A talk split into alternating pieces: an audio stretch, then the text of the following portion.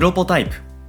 この番組は音声編集システムへの100の新機能リリースまでの過程をお届けする開発連動型ポッドキャストになるはずだった番組ですがなぜか開発は一つも進みません。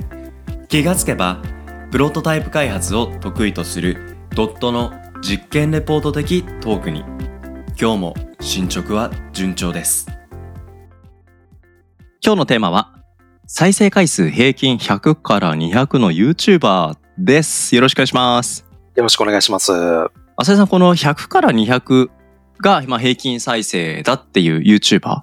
はい。これなんか、桁がなんか、3つか4つぐらい足りなくないですか？まあ、あるいは5つぐらい足んないかもしれないですね。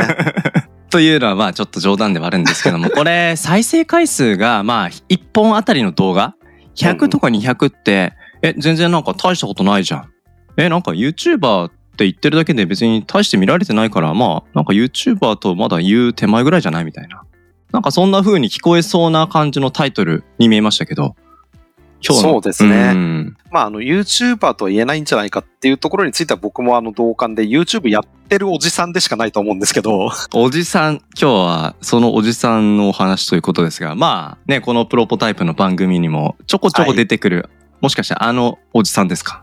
そうですね、50を超えたあのおじさんです。はい。石井大輔さんということで、まあドットのはい社員の一人で、元保育園の、えー経営者であり、うん。まあ今はね、あの、保育タスの PR 活動を、あの、率先して、ね、いろいろ発信活動もしているあの彼ということですが、なんか YouTube をね、結構精力的にやってるという噂は、かねがね聞いてましたけども、どうですか最近の彼の活躍については？そうですね、あの、今彼がやっているのって、うん保育タスのファンを増やそうっていう活動なんですけど、はい。言い換えると自分自身のファンを作っていく活動をしてってもらってるんですよ。自分自身、ここで言うと、石井さん、自分自身のことですね。そうですね、うんうん石井大輔のファンを増やす。はい、はい、はい。その、なんて言うんでしょうね。リアルのファンを増やすっていうところを大事にしていて、うん、うん。で、なんて言うんでしょうね。あの、呪術つなぎっていう話を前に、うんこのプロポタイプでもしたんですけど、はいまあ、とにかく保育士と、うんえーつながりまくる。はい。ツイッターでも何でもいいから話しかけて、うん一、回、ズームとか、まあ、あの、場合によっては直接とかもうね、ん。もうただ話をしましょうっていう、うん、うん、うん。そういうゆるいつながりを増やしていくっていうのをやってたり、はい。彼自身もうん。ツイッターをやっていたり、うん。で、YouTube をやっていたり、うん、うん。で、保育タスの方で、まあ、あの、彼もユーザー登録してあるので、はい。自分の体験とかっていうのを投稿したりっていうような形でいろんな活動をしてるんですけど、うん。YouTube っていうのを我々がどこに位置づけているかというと、一うん。回繋がった人との継続アプローチの仕組みとして使ってるんですよ。なるほど。なんか、一般的な YouTube の活用のイメージとちょっとなんか雰囲気違いそうですね。そうなんですよ。うん。まあ、YouTube の中でうん。コラボをしたりとか、あるいはあの、バズるような企画を立てて、はい。それで一気にあの、再生回数とか、うんチャンネル登録者を増やすとかっていうようなやり方は実はしていなくて、はい。この、呪術つなぎっていうので、つながった人って、はい。今300人近く行ってるんですね。おー、300人もうそんなに行くんだ。そうなんですよ。うん。300人近く行ってるんですけど、300人っていうことは、これあの、うん。1日1回1人と話していても、うん。次回ってくんのが、はい。まあ大体10ヶ月後ぐらいになっちゃうじゃないですか。うんうんうんで、1日に4、5人と話したとしても結構その、うん何度も何度も話すっていうの難しいよね。確かに。で、人ってやっぱりあの、なかなか会わないとその人のことを忘れちゃったり、まあうんはい興味が薄れたりするじゃないですか。うんうんそこに対しうん。て、はい。石井大輔の YouTube っていうのうが、ん。実は効いてきていて、はい。この100から200っていうのって、リピーターがほとんどなんですよ。ってことは YouTube 上で新規検索でこの番組見つけた人っていうよりも、うん。もう過去に石井さんを知って、うん。で、石井さんのエピソード何回も見ようっていうふうに何回も再来訪してくれる方ですね。そうですね、うんそういう方の方が全然多くて、ってことは、さっき浅井さんがおっしゃった、一度会った人との関係継続ってことにもしかすると、この数字っていうのは現れてるのかもしれないですね。そうなんですよね。うん呪術つなぎの人がだんだん増えてきてっていうところで、はい。こっちの再生回数もじわじわ増えてってるんですうんよ。うんうん。で、石井さんがツイッターであの、次のやつを公開しましたとかはいっていう風にすると、やっぱりそのタイミングでうん。うんと伸びるので、はあ、はあじゃあもう本当にあの、石井さんの話、石井さんが話してるところをうん見たくて再生してくれてる人が多いんだと。あ、なるほど。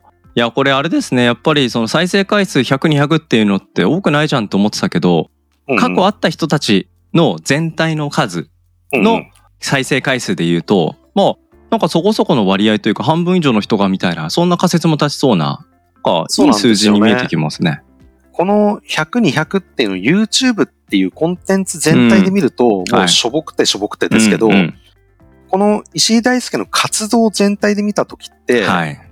あの、数珠つなぎで会った人が300人ちょい、うんうんうんあ、300人いってないぐらいかな、今。はい。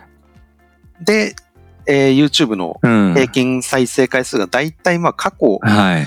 ここ2週間ぐらいの平均取ると200、ん30なんですよ。っん。ていうふうに考えると、我々がアプローチしてる人たちに、割と YouTube リーチできてるぞっていう、へえ。いいじゃないですこか。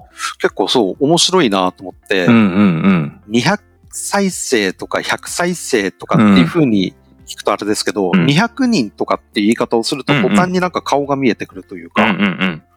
そうですね。なんか顔の見える視聴者、想像できる過去を呪術つなぎで会ってきた人たち。それでまたね、なんかひょんなことで、あの、石井さん久しぶりですみたいな時に、なんか生まれてきそうな会話も、なんか期待できたりしそうですよね。そうですね。うん。逆にこの YouTube から入ってきてとか、うんうんまあ、呪術つなぎがあって、うんえー YouTube、Twitter、うん。で、ホイクタス本体っていう、そこのサイクルを回したり、うんうんうん。そこにまあ、あの、たまになんか違う取り組み、ウェビナーをやったりとかってなってるんですけど、うんうん。基本的にはこのサイクルを意識しながらやってたあら、もうすぐホイクタスのユーザーも700人ぐらいいきそうなん素ですよ、ね。晴らしい。いやー素晴らしそい。いいえ、嬉しいですね。徐々に徐々に増えてきて、うんうんで、まあ、あの、その YouTube とはちょっと違いますけど、はいそういうサイクルができてきて、彼の固定ファンうんうんうんって言うと、ちょっとなんかあの、見てくれてる人は、いや別にファンではみたいな感じで 言うかもしれませんが、まあ、固定視聴者ね。言うんうんんそうですね。あの、石井大輔を応援してやろうかなっていう人の数がもしそれぐらいいたとして、はい。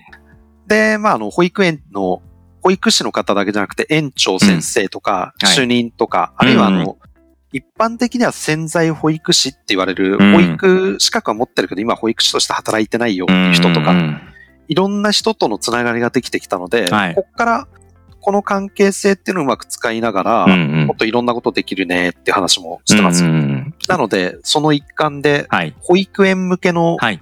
セミナーみたいなのうも、ん。ちょっと保育タスとして、まあ、あの、石井大輔を講師としてですけど、はい。コミュニケーションを中心とした、うんうんうんえーセミナーっていうのも開催を決定して、はい、告知なんかもさせていただいてるって感じですね。いいですね。なんかこういうね、数字再生されて終わりじゃなくて、それがうん、なんか、対面で会う人たちとの、うんうん、関係性にちゃんと何か還元されてる、そういうフィードバックをね、体感できるっていうのは、やっぱり続けていく上でもすごい大事な、まあ動機づけになりますよね。そうですね、見てくれてる人もそうですけど、うん。作ってる、この動画はい。編集の担当者うも、やっんぱりその数字とかを見ながら、はい。例えばですね、あの、動画を再生して、うんうん最初の30秒ぐらいうん。ではい。離脱する人っていうのすごい多いんですよ。うんうんうん。で、逆に30秒まで耐えた人って、うんその後も見続けてくれうんうるん可能性が非常に高いんですようん。ね。はい。で、それで見ると、あの動画によって、ちょっと前まではですね、はい。30秒までの離脱率うんがうん。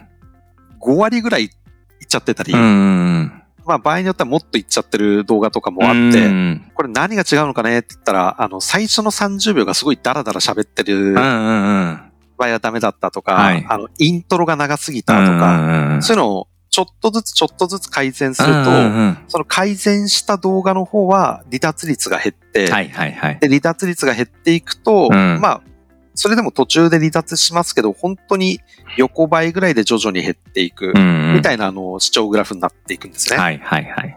そのあたりが、なんかあの、続けたからこそいろいろわかることってうんって、結構面白いなと思ってます。いやーまあね、今日このエピソードタイトル100から200ぐらいの再生数がそんな多くないとかっていうところで入ってきましたけど、実際ね、これやっぱ100再生するだけでも結構大変なんですよ。いや、本当にそうなんですよね。うんで、その100に到達するまでのこういう今言ったような浅井さんのね、あの制作チームの中でのこういう試行錯誤。いや、これはね、どんなコンテンツのと発信の取り組みする上でも、こういう積み重ねとか粘り強さとか生きてきますから。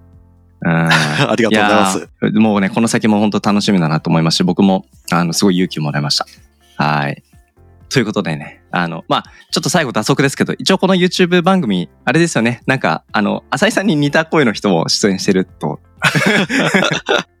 そうですね。なんかあの、天の声だうか、ん。